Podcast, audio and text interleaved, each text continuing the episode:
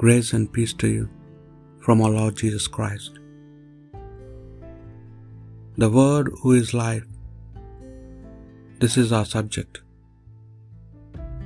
December 27th, Monday.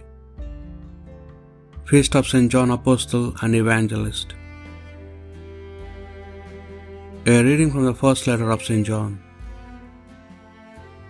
Something which, wa- which has excited since the beginning, that we have heard and we have seen with our own eyes, that we have watched and touched with our hands.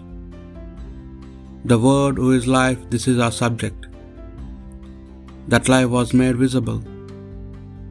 We saw it, we are giving our testimony, telling you of the eternal life, which was the Father and has been made visible to us.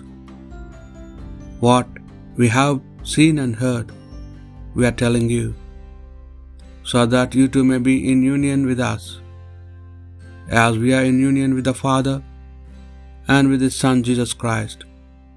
We are writing this to you to make our own joy complete.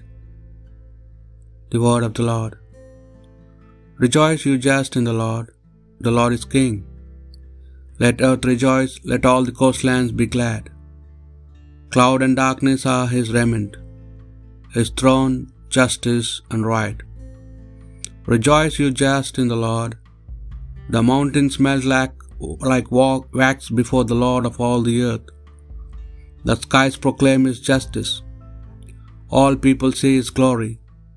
Rejoice, you just in the Lord. Light shines forth for the just, and joy for the upright of heart. Rejoice, you just in the Lord. Give glory to his holy name. Rejoice, you just in the Lord.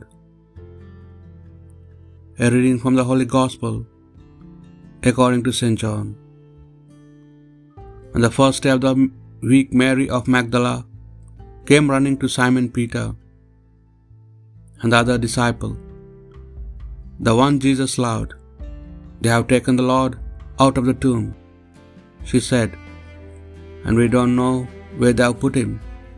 So Peter set out with the other disciple to go to the tomb. They ran together, but the other disciple, running faster than Peter, reached the tomb first. He bent down and saw the linen clothes lying on the ground, but did not go in. Simon Peter, who was following now, came up, went right into the tomb, saw the linen clothes on the ground, and also the cloth that had been over his head. This was not with the linen clothes, but rolled up in a place by itself. Then the other disciple who had reached the tomb first also went in. He saw and he believed. The Gospel of the Lord.